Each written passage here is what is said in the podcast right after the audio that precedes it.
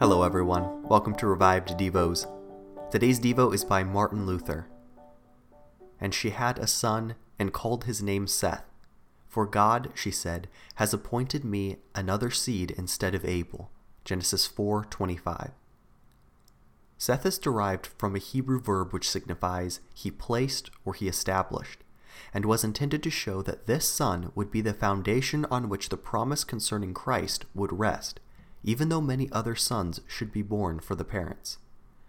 Eve does not give him an excellent name, such as Cain, but one signifying that the posterity of Seth should never be suppressed or destroyed.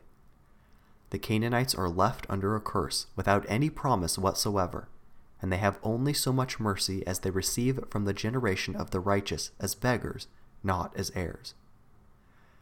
Eve is highly to be praised as a most holy woman, full of faith and charity, because in the person of her son Seth, she so notably lauds the true church.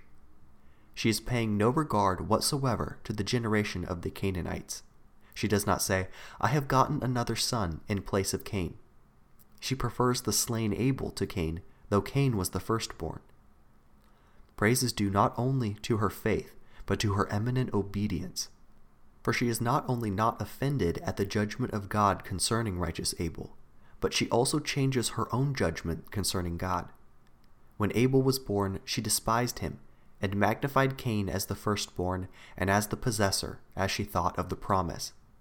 Now she acts quite to the contrary, as if she had said, After God's acceptance of him and of his offering, I had placed all my hopes on my son Abel because he was righteous, but his wicked brother slew him. But now God has appointed me another seed instead of Abel. She does not indulge her maternal affection for Cain. She does not excuse or lessen his sin. But she herself excommunicates him, already excommunicated by God. In Seth, then, we have a new generation, which arises from and comes to pass in accordance with the great original promise that the seed of the woman should bruise the serpent's head. Appropriately, the name Seth is bestowed so that Eve may admire upon the fact that this seed is established and safe from overthrow.